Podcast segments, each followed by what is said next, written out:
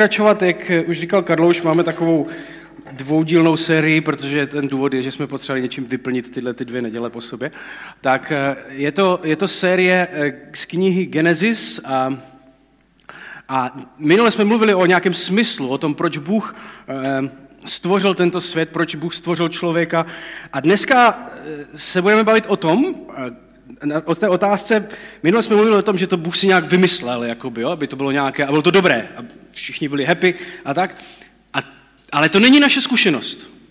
Jako zkušenost světa, ve kterého žijeme, není tahle. Jo? A tak dneska se budeme bavit o tom, proč to tak je, proč je svět rozbitý, proč věci nefungují, proč je to nějaké zlo ve světě a takové věci. Tak to je to téma dneska, eh, o kterém budeme mluvit a je to ten, ten, asi možná, ta otázka je asi jedna z nejzávažnějších nebo nejzávažnějších problémů křesťanství vůbec. Eh, proč vlastně existuje zlo? Proč, když existuje dobrý Bůh, tak existuje zlo ve světě? Proč to tak je? Eh, co je zatím? A eh, je zajímavé, že, že lidé, různí lidé tady k tomu přistupují jako různě, jo? že pro některé lidi je to jako taková filozofická otázka, jo? která je nějak trápí. Prostě proč v tom světě je jako zlo? Jak, jak může ně, ně, ta, ta, ten problém, jak může dobrý Bůh dopustit jako zlo ve světě? Jak je to možné? A teď nad, o, tím, o tom přemýšlejí. A, a myslím si, že to není zas tak těžké jako si přiznat, že, že tato otázka existuje. Jo? Obzvlášť poslední asi čtyři týdny je to takové aktuální pro spoustu lidí. Jakože to zlo najednou má nějakou konkrétní tvář, má konkrétní podobu, je nám blízko takže lidé eh, to jakoby řeší. Eh, ale zase realita je, že války jako byly celé dějiny a, a lidé umírali celé dějiny a, a prostě lidé se tady tímhletím jakoby zabývají v podstatě od začátku světa. Že jo? A to je právě, zajímavé, že, že, že se stane, kdy, kdy jste čistě filozofické otázky, jako proč existuje zlo ve světě, tak se to začne eh, lidem různě v životě stávat jako něco, něco blízkého, něco aktuálního pro ně. Tak třeba pro nás je to, je to ta Ukrajina, že jo, teďka. Myslím si, že spousta lidí najednou jako z, z takové té čistě filozofické jako debaty o tom, proč existuje zlo ve světě, tak, tak se to přesune někam konkrétně a dokonce blízko nám. Takže ten pocit z toho je jako úplně jiný. Já jsem si to uvědomil, eh, jako jak tohle funguje, nebo že to funguje úplně jinak. Kdysi dávno, my jsme byli eh, na návštěvě u známých v Americe, a já nevím, který to byl rok, ale tehdy byl hurikán Sandy, já nevím, jestli si to pamatujete. A to bylo jako v tom městě, kde my jsme bydleli a my jsme odjeli den předtím, než se to stalo. A, takže my jsme jako, a to ještě funguje, že jo, to funguje tak, že my jsme jako odletěli, teď jsme byli těch 9 hodin v tom letadle a když jsme přistáli a přijeli domů, jak jsme zapli televizi a najednou ty míst, a teď, teď najednou v televizi byly obrázky z těch míst, kde my jsme jako ten den předtím chodili. A teď jsme viděli ty ulice a teď ty, ty domy těch našich přátel, které byly pod vodou a prostě tam to úplně úžasným způsobem zbořilo, eh, zbořilo v přístavu prostě nějaký zábavní park, který byl celý pod vodou a my jsme tam den předtím si dělali fotky jakoby v tom zábavním parku. A najednou se vám to, se to stane jako ten problém toho, že někde je nějaký hurikán, jako, což je furt v podstatě, tak se vám stane jako blízký. Jo? Je to najednou problém, který se vás nějak týká. Ale to ještě není všechno. Protože pak je pak je ta situace a pak, pak to nabírá ještě úplně jiný rozměr, ta otázka zla ve světě, ve chvíli, kdy se vás to přímo týká. To znamená, když vám někdo zemře, vám se zatopí dům, vy onemocníte, vaše děti onemocní, nebo něco prostě takového, kdy se to, kdy se to týká přímo, přímo vás, nebo přímo nás.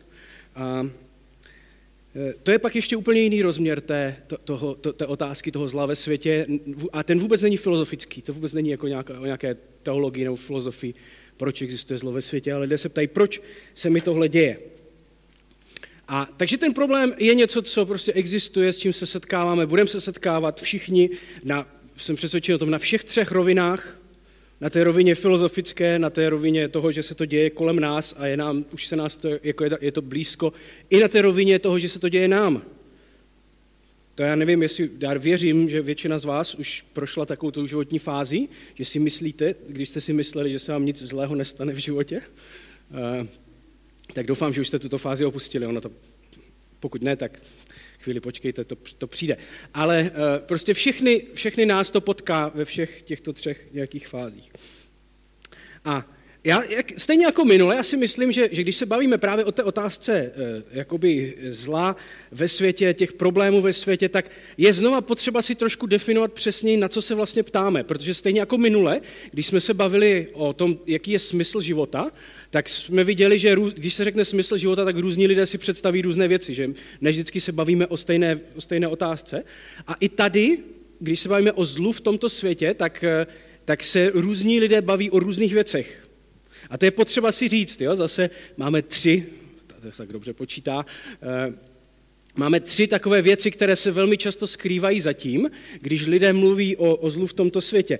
Eh, ta první samozřejmě je taková ta typická a to je to, proč lidé dělají rozhodnutí, která ubližují ať jim nebo ostatním lidem. Proč, proč lidé dělají zlé věci? Proč někdo chce začít válku na Ukrajině? Proč to ten člověk dělá? Proč lidé rozhodnutí proč lidé dělají rozhodnutí, které ubližují ostatním lidem? Proč někdo někoho podvede, někdo někoho zabije, někdo chce udělat prostě něco, něco zlého?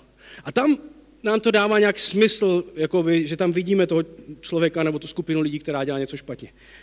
Jiná otázka, ale která se velmi často v církvi strká do stejného pytle, je, proč nefunguje svět kolem nás. To znamená, proč, proč uh, uh, jsou zemětřesení a při těch zemětřeseních jako umřou lidé. Proč je někde nějaká tsunami a ta smete čtvrt milionu lidí a oni umřou? Proč se to děje? Ale ona to je trošku jako jiný problém, jo? Zase, eh, než to, než to první, že jo? U toho prvního tam jsme schopni vidět toho vyníka, u toho druhého jako neúplně, jo? A je otázka, jestli to tak jako bylo, nebo má být, nemá být, jo? Jako ty zemětřesení, takové typické, kdybychom si představili ten začátek, to, protože se bavíme o začátku Bible, ten začátek toho biblického příběhu, jak tam sedí ten Adam s tou Evou v té zahradě. Myslíte, že existovaly tektonické desky, které když se jako střetnou, tak vznikne zemětřesení?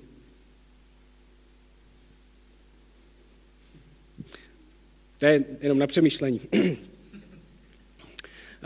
A to je, eh, to je eh, jako druhá otázka, proč nefunguje svět kolem nás, jo? ale my někdy to strkáme prostě do stejného pytle.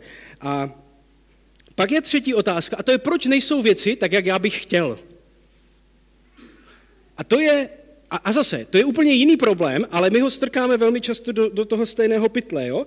E, Dneska je to velmi, jako, velmi často to, že, že prostě jsou to lidé jako nebo tu zkušenost má si každý, jo, že prostě ten život nejde tak, jak jsme si ho představovali, jak jsme si ho naplánovali. A teď je to jako všechno možné, jako proč jsem nemocný, proč jsem sám, proč nemám manžela, manželku, proč mám nudnou práci, proč mám takové děti, když oni mají takové děti, eh, proč eh, jsem takový, jaký jsem, jo, proč nejsem jiný, jak to, že oni jsou takový a já jsem jako makový. A, a my žijeme dneska v době, kdy víc a víc eh, všechno, co je nějakým způsobem těžké, náročné nebo nepříjemné, tak společnost vnímá jako, že to je špatně. Že je něco těžké, náročné nebo nepříjemné, tak je to špatně. A my samozřejmě v církvi eh, velmi jednoduše tady tohleto eh, myšlení přejímáme, takže máme pocit, že když je něco těžké v životě nebo náročné, tak je to špatně. Že by to tak nemělo být. Že to je, že to je že to je prostě špatně a nemělo by to tak být. Ale to jsou tři úplně roz, rozdílné věci, o kterých je potřeba přemýšlet. A my někdy jako křesťané, aby jsme eh, si to vysvětlili, protože hledáme vysvětlení tohohle pro, problému zla ve světě, tak řekneme, za to může hřích. Za všechny tyto problémy může hřích. Ale moje otázka je, jestli to tak je. Jestli za to, že existují tektonické desky, které o sebe třou, může hřích. Jo? Nebo za to, že můj život nejde tak, jak já jsem si ho jako naplánoval, jestli za to může hřích. Já myslím, že to je velmi zjednodušené, vysvětlení, které než vždycky, než vždycky funguje. E, takže ta otázka dneska je, proč je svět rozbitý? Proč věci nejsou tak, jak, tak, jak je Bůh vymyslel? My jsme mluvili o tom minule, že Bůh stvořil dobrý svět, stvořil nás lidi, aby jsme v tom světě žili, stvořil ten svět pro nás, abychom se o něj starali jako jeho zástupci, abychom ten svět nějak rozvíjeli, kultivovali. Eh, a ono to tak není. Tohle je to, o čem jsme mluvili minule, že smyslem života člověka je být zástupcem Boha na této zemi. To znamená dávat život a kultivovat svět kolem sebe, nějak ho rozvíjet. Ale velmi často to není naše zkušenost. Proč to tak je? Co se stalo? Co je špatně? A tak se podíváme na pokračování toho příběhu, které je zapsané ve třetí kapitole v Bibli, eh, kde je příběh ze zahrady a o hadovi, člověkovi nebo lidech a ovoci a tak. Nejchytřejší ze všech polních zvířat, které hospodin Bůh učinil, byl had.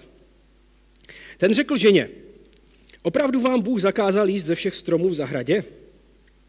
Ovoce stromu v zahradě jíst smíme, odpověděla žena hadovi, ale o ovoci stromu uprostřed zahrady Bůh řekl, nejeste z něj, ani se ho nedotýkejte, jinak zemřete.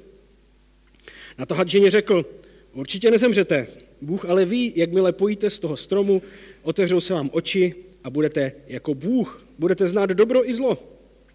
Když tedy žena viděla, že onen strom je dobrý k jídlu a lákavý na pohled, strom žádoucí k nabití rozumu, vzala z jeho ovoce a jedla. Dala i svému muži, který byl s ní a on také jedl. Tehdy se jim oběma otevřeli oči a poznali, že jsou nazí. Svázali tedy fíkové listí a udělali si zástěrky. Teď jsem viděl takový mím někde, nevím, jestli jste to viděli, tam bylo, že 100% mužů si vezme jakékoliv ovoce od nahé ženy. Tak to je jenom vysvětlení tohoto příběhu.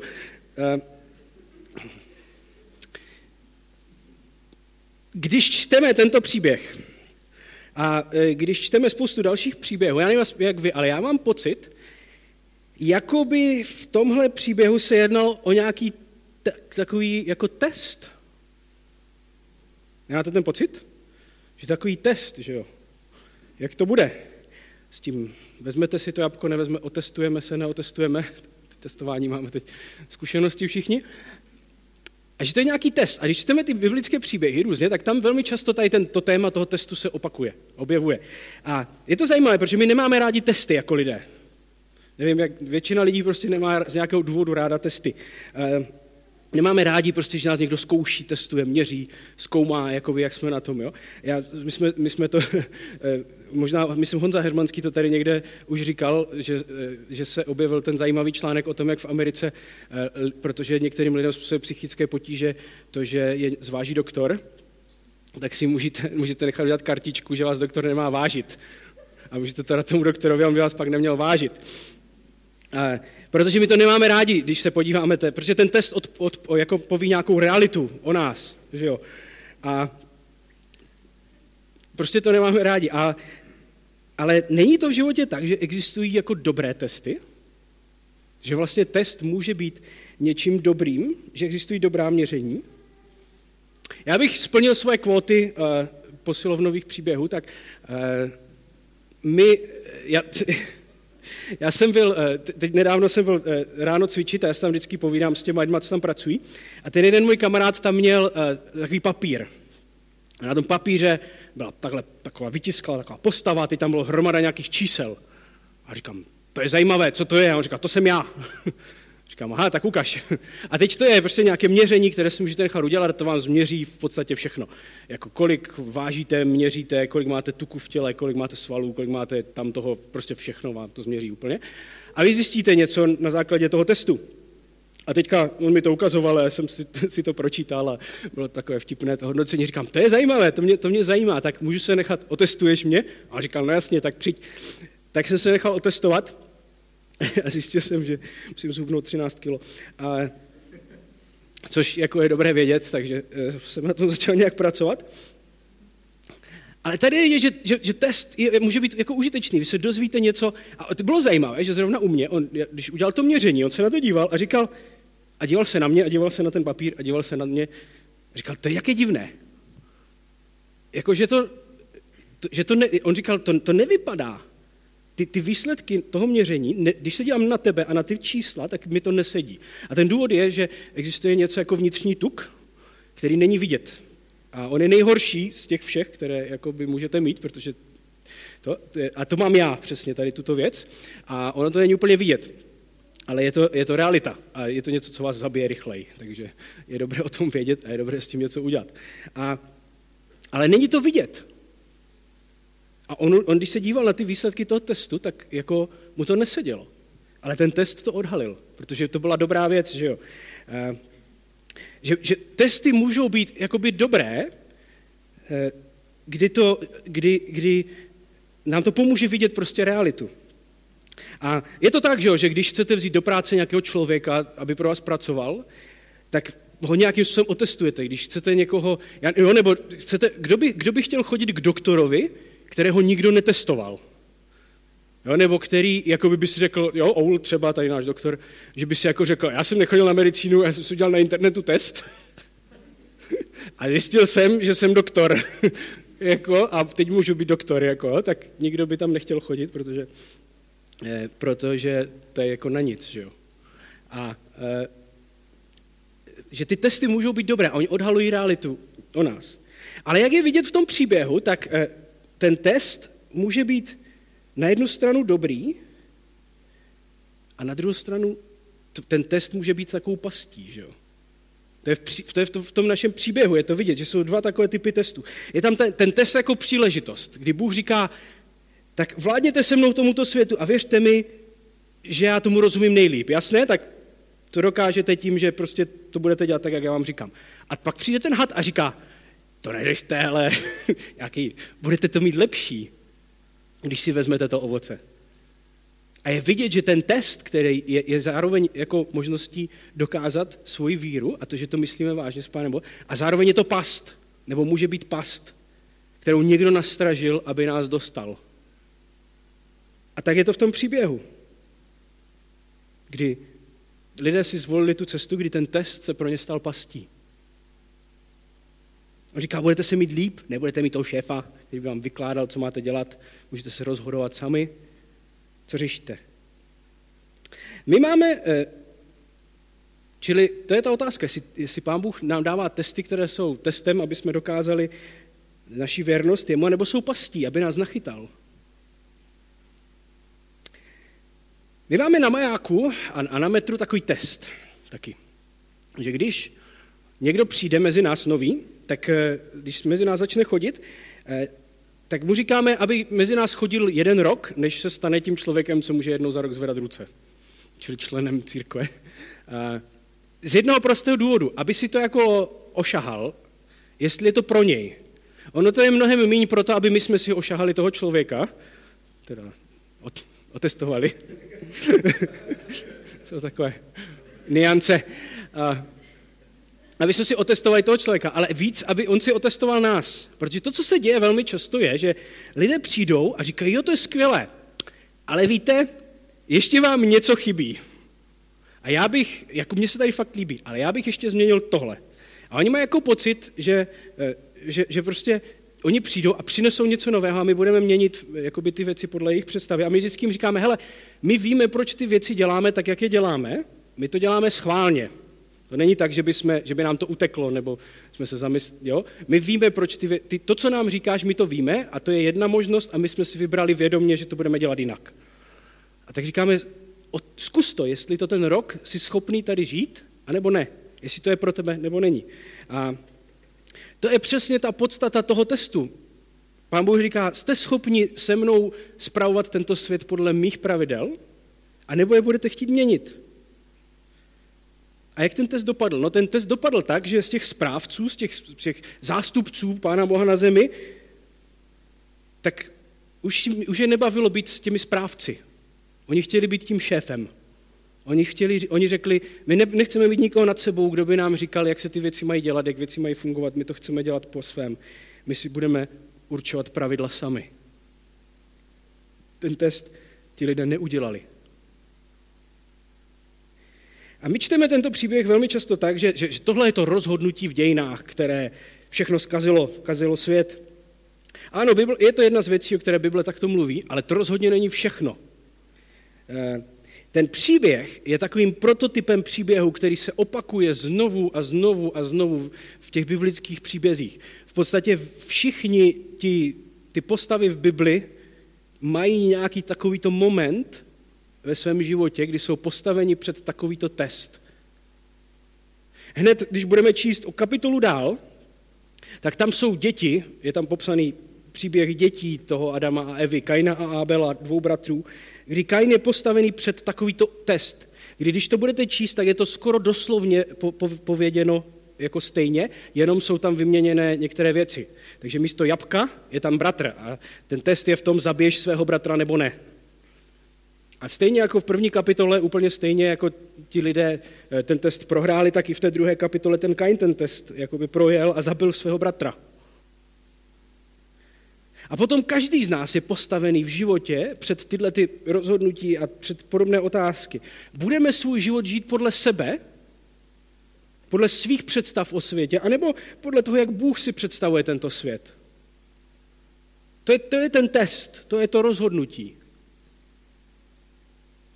Jak se to, jak se to pozná v životě, no? jak to vypadá? Jo? Já myslím, že eh, jedna, ten, to základní nastavení, to, jak, jak, jak Bible popisuje vlastně ten smysl člověka, je, že člověk se má starat o svět, má ho nějak zpravovat a najednou v těchto příbězích je vidět, že to, co se stane, je, že místo toho, aby se člověk díval kolem sebe, kde můžu co udělat, jak můžu pomoct, tak se začne zajímat o sebe.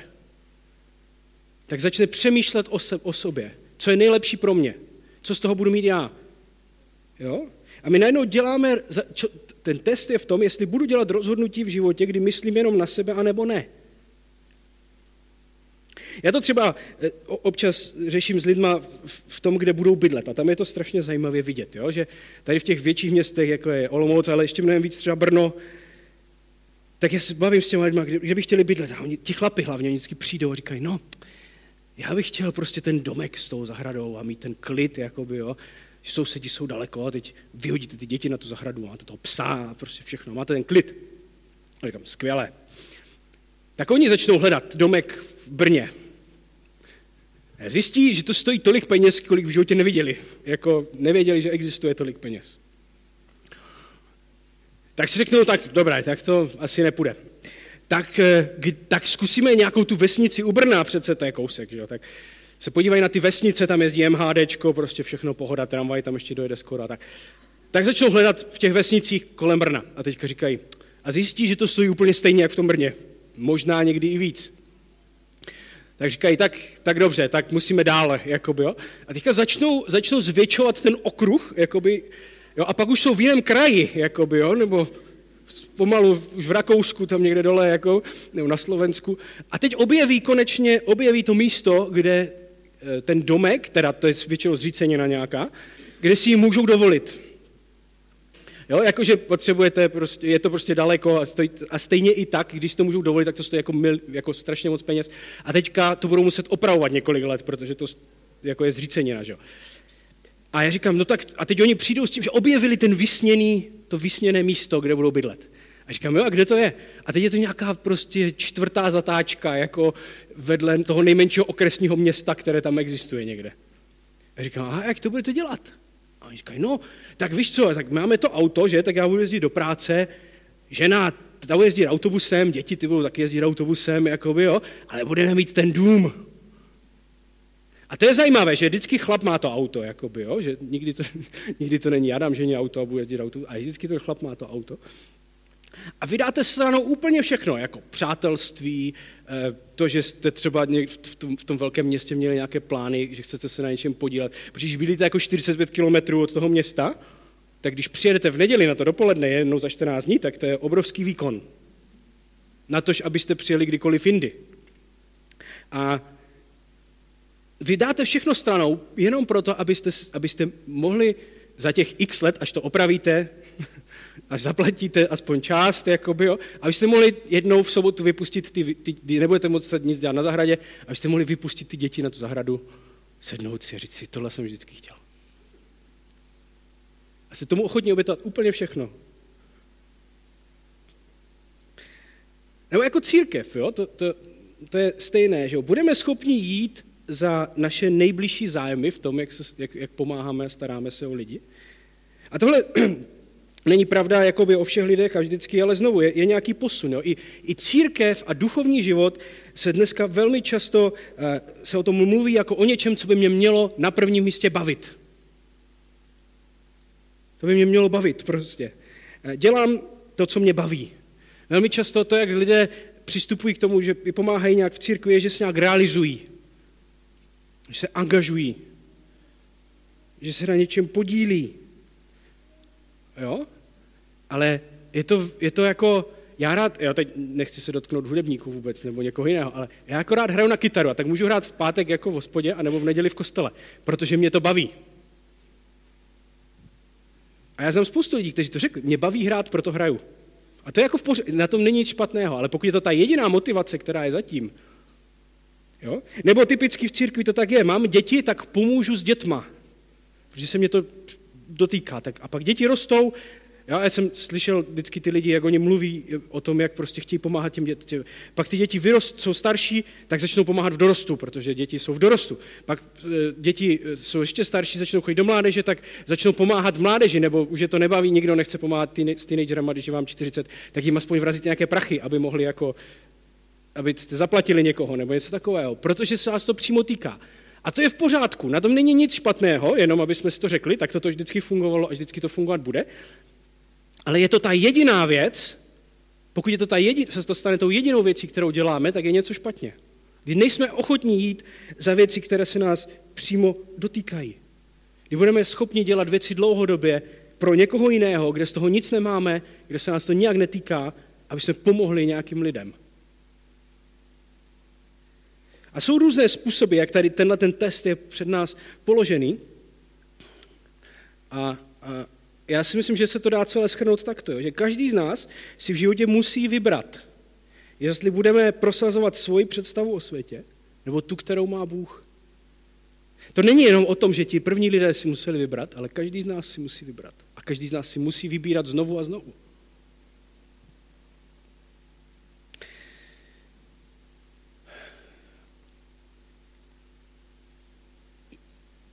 Já nevím, jestli to víte, ono to zní strašně banálně, ale že, že rozhodnutí má nějaké důsledky.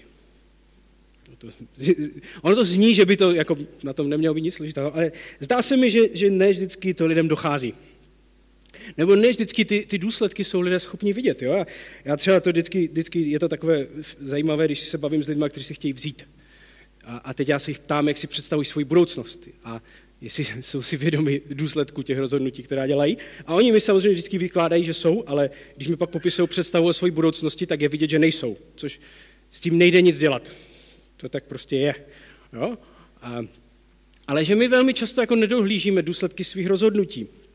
Já jsem se jednou bavil s jedním svým kamarádem, on je, on je psycholog, a já jsem se ho ptal, jestli z jeho zkušenosti, protože velmi často to, co, o čem v církvi mluvíme, je, že lidé prožívají nějaký pocit viny a potřebují odpuštění. Já jsem říkal, že já se třeba toho jako s tím moc nesetkávám, že by lidé prožívali pocit viny. A on říkal, říkám, jestli to tak jako zná z té svojí praxe jako psychologa. A on říkal, že jo, ale že to je až u lidí v určitém věku. Třeba starší, jako v mém věku, tak to řekněme kteří měli možnost eh, jakoby si řádně pokazit život. A nejenom sobě, ale i lidem kolem sebe. Takže většinou svým dětem nebo svoji rodině, nebo tak. Že tam se s tím velmi často setkává, kdy ti lidé jakoby zažijou na vlastní kůži to, že jejich životní rozhodnutí mělo nějaké důsledky. Že to, že se nějak, chova, že nějak měli nějakou představu o manželství, nebo se nějak chovali k manželovi, k manželce, že to mělo nějaké důsledky, třeba rozvod, jo? nebo to, že prostě se s nima ten druhý nebaví, když se třeba nerozvedli. Jo? Nebo že ty jejich děti se k ním moc nemají. Že to prostě, a tam říkal, že tyto lidé velmi, velmi často jako prožívají intenzivně ten pocit, ten pocit viny, protože to zažili, jako my, že, že jejich rozhodnutí způsobilo něco špatného. Ale jak je vidět, velmi často nám, když se nás to takto přímo jako nedotýká, tak, tak, tak, tak si to neuvědomujeme, že naše rozhodnutí má důsledky. A je zajímavé na tom příběhu, když budeme číst teď dál, to je takový oční test mimochodem, a, to, vždycky to písmo se zmenšuje jakoby v průběhu, abyste si uvědomili, kde. Když budeme číst dál v tom příběhu, jaké jsou důsledky tady toho rozhodnutí, že to, že my řekneme, my si budeme žít po svém, má nějaké důsledky. A ty důsledky jsou popsané v tom příběhu dál. V tom ale uslyšeli hlas hospodina Boha procházejícího se zahradou za denního vánku. Tehdy se Adam a jeho žena skryli před hospodinem Bohem uprostřed stromu zahrady. Kde jsi volal Bůh na Adama? Ten odpověděl, slyšel jsem v zahradě tvůj hlas a dostal jsem strach, protože jsem nahý, protože jsem se skryl. Kdo ti řekl, že jsi nahý, tázal se Bůh. Nejedl jsi z toho stromu, z něhož jsem ti zakázal jíst? Adam odpověděl, žena, kterou si mi dal, aby byla se mnou. Tam mi dala z toho stromu a tak jsem jedl. To je to memečko ze začátku. Co, co jsi to udělala, řekl Bůh ženě. Had mě podvedl a tak jsem jedla, odpověděla. Bůh tedy řekl hadovi, za to, co jsi udělal, budeš zlořečený mezi vším dobytkem i divokými zvířaty. Po všechny dny svého života polezeš po břiše a žrát budeš prach. Rozpoutám také nepřátelství mezi tebou a ženou i mezi tvým a jejím potomkem. On ti rozdrtí hlavu a ty mu rozdrtí špatu. Ženě řekl, rozmnožím, tvé útrapy, rozmnožím útrapy tvého těhotenství, své děti budeš rodit v bolestech. Po muži budeš dychtit, to, dychtivě toužit, on ti však bude poroučet. Adamovi řekl, protože jsi poslechl svou ženu a jedl ze zakázaného stromu, země bude kvůli tobě zlořečená. Po všechny dny svého života z ní budeš jíst v útrapách. Bude ti plodit trní a bodláčí a ty budeš jíst polní byliny. V potu tváře budeš jíst svůj chléb, dokud se nevrátíš do země, neboť z ní pocházíš. Prach si a v prach se obrátíš. Adam pak dal své ženě jméno Eva, to jest živa, neboť ona byla matkou všech živých. Bůh udělal Adamovi a jeho ženě kožený oděv a oblékl je. Bůh si také řekl, ale člověk se stal jakoby jedním z nás, neboť zná dobro i zlo. Nyní se tedy postarám, aby nevstáhl ruku, nevzal také ze stromu života a nežil na věky. Proto Bůh člověka vyhnal ze zahrady Eden, aby obdělával zemi, z níž byl vzat. Vyhostil člověka a na východní straně zahrady Eden umístil cheruby s míhajícím se plameným mečem, aby střežili cestu ke stromu života. Tak eh, to jsou ty důsledky. Tam je, tam je ten důsledek eh, pro toho hada, o tom si povíme za chvilku, ale eh, je tam důsledek pro, pro toho muže a pro tu ženu. A je zajímavé, že když jsme minule mluvili o tom, jaký je smysl života člověka, tak jsme říkali, že jsou to dvě věci. Jedna, jeden, z těch, jeden z těch smyslů bylo, aby nás bylo víc, což v tom jsme docela úspěšní, jako by lidstvo, jo, to nám jde. A ten druhý je, aby jsme nějak kultivovali tu zahradu, aby jsme pracovali a rozvíjeli tu zemi, ve které máme žít, nebo ve které žijeme. A je zajímavé, čeho se týká, čeho se týkají ty důsledky Eh, toho špatného rozhodnutí? No tady těchto dvou věcí. Pro tu ženu, té ženě se tam, eh, Bůh, Bůh tam k ní mluví a říká jí nějaké věci a je tam, že, že bude rodit děti v bolestech, jo? což my si, nám evokuje, nebo se to tak velmi často v církvi jako vysvětluje, že, že, ten, že, že to znamená, že ten porod jako takový bolí. Což dovedete si představit situaci, ve které by to nebolelo. I jako předtím. To není to, o čem se tam mluví. Tam se nemluví o tom, že porod bude bolet. Za to, ty, ty, ty, za to, že jsi vzala jabko, tak za to tě to bude bolet, když budeš rodit děti. To není to, o čem se tam mluví. Eh, tam se mluví o tom, že děti jsou skvělá věc. Ale kolik bolesti s nima přichází, kolik obav, kolik nebezpečí, kolik potenciálních nebo reálných problémů s nima do života přichází. To je to, o čem se tam mluví. Eh, stejně manželství může být naprosto úžasná a hezká věc. A nebo to může být vaše nejhorší noční můra, kterou jste zažili v životě. Jo? My, my, když čteme potom ty příběhy toho starého zákona, tak je všechny tyto věci se tam jako, jako opakují. Snad každá z těch rodin, které tam jsou, tak zažívá tyhle ty věci, jo? zažívá tyhle ty problémy. Ať je to neplodnost, ať je to zneužívání, využívání žen, sourozenecká rivalita, prostě spou... jako to jsou věci, které se tam neustále řeší pořád dokola v těch příbězích. Že tady tenhle ten ideál, který tam byl na začátku, tak nefunguje. Prostě ten, eh, to, to nepřináší těm lidem, co, co by mělo. Jo? A já myslím, že to je důležité vidět, že to je, to je to, co nefunguje. Prostě pro kolik lidí jsou děti a manželství zdrojem obrovské bolesti v životě. A není to, jo, no, může to být to manželství, to není tak, a není to vždycky tak, že ti lidé to myslí jako špatně, že chtějí být zlí. Oni to třeba jenom neumí. A i to, že to někdo neumí, může vytvářet obrovskou bolest. Takže to je, ta první, to, je ta, to je ten první důsledek. A pak je ten druhý, jo, kdy říká tomu Adamovi, že ta, že ta jeho práce a to budování bude těžké. My máme někdy pocit, že to, že je to těžké, eh, že když člověk dělá nějakou práci, tak ona je těžká, že, že, že už ta samotná práce je špatná, ale v Bibli to tak není, že jo? to jsme mluvili minule, že ta práce je dobrá, ale to, že je těžké, tak je důsledek tady toho rozhodnutí. A myslím, že to lidé znají, jo, jak, jak je těžké vybudovat v životě něco trvalého. Něco, co má nějaké, nějaké trvání. Jo? Nebo jak je náročné najít nějakou rovnováhu v životě mezi tím chodit do práce, starat se o rodinu a, a kolik lidí to přehnalo na jednu nebo na druhou stranu, většinou na tu stranu teda chodí moc do práce. Jo? Jinými slovy, to, co se říká v, tom, v těch důsledcích, je, že život bude těžký. To je naprosto jako zjednodušeně pověděno, to, co se říká tady v tom textu.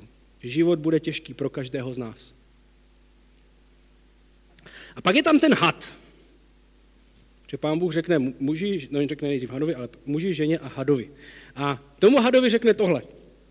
Rozpoutám také nepřátelství mezi tebou a ženou, i mezi tvým a jejím potomkem. On ti rozdrtí eh, hlavu a ty mu rozdrtíš patu. Tak typicky, když se čte tady tento text, tak se mluví o tom, že, a to je taková jako zjednodušená verze, která je pravdivá, ale je strašně zjednodušená, že ten potomek té ženy, to je ten Ježíš, který jednou přijde a rozdrtí, porazí toho hada. To je pravda. Ale rozhodně to není celá pravda a nevysvětluje celý ten text. Pokud Ježíš je potomek ženy, tak co je ten potomek toho hada? To jsou nějaké háďata, nebo, jakoby, jo, nebo co to je vlastně. Jo? To nedává úplně smysl v tom kontextu. Tady se mluví o něčem trošku jiném. Jo? A ta myšlenka, o které se tady mluví, je stejná jako s tím textem před chvílí. On říká, že budou lidé v tomto světě, kteří se postaví na stranu té ženy a budou jejími potomky, a budou lidé, kteří se postaví na stranu hada a budou jeho potomky. A budou těmi, kteří přinášejí dobro do tohoto světa a těmi, kteří přinášejí zlo do tohoto světa. Potomci ženy budou lidé, kteří budou hledat ten, ten způsob, jak být skutečnými lidmi, jak, jak, jak reprezentovat Pána Boha dobře v tomto světě. Jak, jak prosazovat tu představu, kterou má Bůh. A potomci hada budou lidé, kteří budou představovat předst- svoji představu o tomto světě. Až přijde jeden, který vyřeší ten problém. A je to tak, že samotná Bible hned, hned od, od začátku představuje tady tohle napětí. Jo? Vy máte, jak jsem říkal, ve čtvrté kapitole máte příběh dvou bratrů, kteří jsou postaveni před ten test a ten, ten jeden si vybere teda tu špatnou cestu a toho druhého zabije. Dojde to tak daleko, o tři kapitoly dál, že Bůh řekne, utopíme všechny. Prostě tohle se nepovedlo. A, za, a řekne, zač, začneme s jednou rodinou znovu. Tak začne s jednou rodinou znovu a o pár kapitol dál je to zase všechno tam, kde to bylo a ti lidé chtějí stavět věž, aby se dostali do nebe.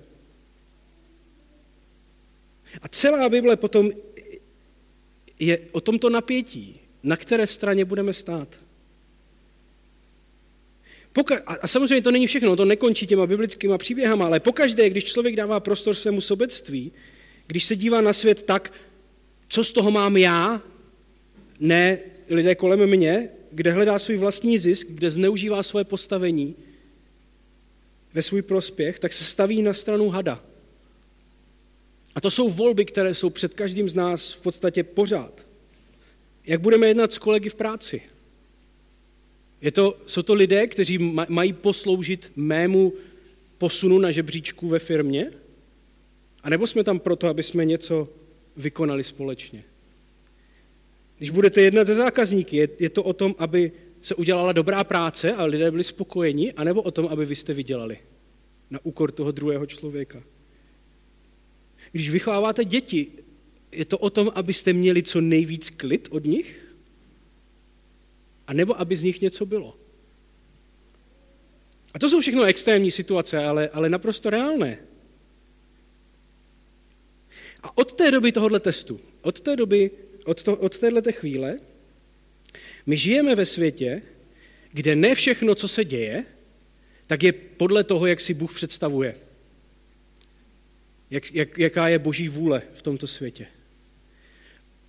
Ono to zní divně křesťanů. My máme tendenci říkat, že všechno, co se děje v tomto světě, je boží vůle a že všechno si to pán Bůh tak nějak jako šéfuje, ale ono to tak není. Dokonce Ježíš to vyjádřil v té modlitbě, že jo, kterou se modlíme, té modlitbě páně, kdy my se modlíme za to, aby přišla boží vůle do tohoto světa. Aby přišlo jeho království, protože tu není. Protože věci v tomto světě nefungují tak jako v nebi. A my se jenom bojíme to někdy říct, ono to jako zní neduchovně, ale je pravda, že když přijde nemoc nebo smrt, tak to není to, co Bůh chtěl. To není, to, to není boží vůle, to není to, co si Bůh přeje. Když se něco pokazí v rodině nebo kazí, tak to není to, co si Bůh přeje. Když se děje nespravedlnost, tak to není to, co si Bůh přeje. Když lidé trpí kolem nás, tak to není to, co si Bůh přeje. Je pravda, že Bůh může udělat i z těch, těchto těch situací něco dobrého. To je úžasné, ale to neznamená, že to tak mělo být. My to někdy přehazujeme. My vidíme člověka, který prošel něčím těžkým a vyšel z toho dobrý, silnější, lepší člověk. A tak máme tu tendenci říct, no proto se mu to stalo, proto, proto to Bůh chtěl, aby se mu to stalo, aby z toho nakonec vyšel jako lepší. Ale skutečně to tak je? Protože kolik lidí prošlo těma situacema stejnýma a neprošli, nevyšli z nich silnější? Já znám spoustu lidí, kteří, které podvedl manžel nebo manželka a vyšli z toho lepšími lidmi. A znám mnohem víc lidí, kterým se to stalo, které to úplně zničilo v životě. Mám eh, spoustu přátel, se kterými mluvím, kteří buď nemůžou mít děti, nebo jim zemřeli děti, nebo mají postižené děti, protože mi to blízké. A jsou někteří, kteří díky tomu jsou jako úžasní lidé. A pak je naprostá většina, které to zničí. Ano, Bůh může vzít utrpení člověka a hřích a přetvořit to v něco krásného. To je skvělé. Ale je naprosto zvrácené říkat, že si to tak Bůh přál. Že Bůh vám dal do života tu rakovinu, abyste byli lepšími lidmi. A je v pořádku si to říct a v pořádku to přiznat.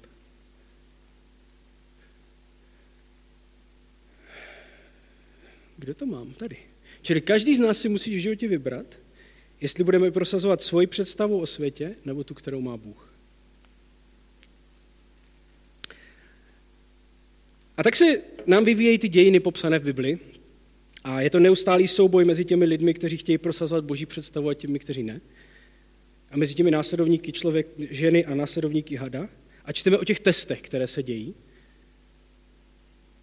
A nikomu z těch lidí se nikdy nepodařilo uspět v těch testech. Ne úplně. A tak se Bůh stal člověkem, aby ukázal lidem, jak ten život má skutečně vypadat. A ve třech znázorněních Ježíšova života v těch evangelích, první slova, které tam, kterýma to začíná, tak jsou čiňte pokání, protože se přiblížilo Boží království. Boží představa o světě se naplňuje. Tak si Bůh představuje svět, se začíná dít. A na začátku Ježíšova působení přišel stejný had, který se přišel za tou Evou a vzal Ježíše na poušť a ukázal mu všechna království země. A řekl mu, podívej se a ber. Stejně tak, jako řekl té ženě, podívej se a ber. A Ježíš nevzal. Stejně tak poslední noc před tím, než zemřel, tak se Ježíš modlil v zahradě a měl na výběr udělat věci si jednodušší a po svém, a nebo udělat to, co po něm Bůh chce. A Ježíš se zase vybral správně. A tak o to stálo život. A tahle smrt to ne, byla jako momentem, kdy Ježíš zaplatil svým životem za všechny testy, kterými my jsme neprošli v životě, které my jsme udělali špatně. Ale nejenom to, a zároveň nám ukázal, co to znamená žít jako skutečný člověk. Chcete vědět, jak si Bůh představuje člověka? Jak má člověk žít? Tak se podívejte na Ježíše. Bůh, který přichází s milostí a s láskou, který se obětuje pro lidi, kteří si to nezaslouží. To je to, o čem to křesťanství je. Na závěr tři věci. Bůh respektuje naše rozhodnutí. On ho respektuje tak moc, že nám dovolil skazit jeho svět. Tak moc je bere vážně. Jak moc my budeme brát vážně rozhodnutí lidí kolem nás, kteří se rozhodují špatně? My máme v církvi tu tendenci lidi přimět dělat správné rozhodnutí, což nikdy nefunguje. Ale já si vždycky říkám, představte si toho Pána Boha, jak každý večer sedí a, dělá, a, a, a vyhodnocuje testy 8 miliard lidí. Kolik těch testů, kolik těch lidí uspělo ten den v tom testu? A kolik ne? A pán Bůh přesto nějak pokračuje dál. Čili Bůh respektuje naše rozhodnutí.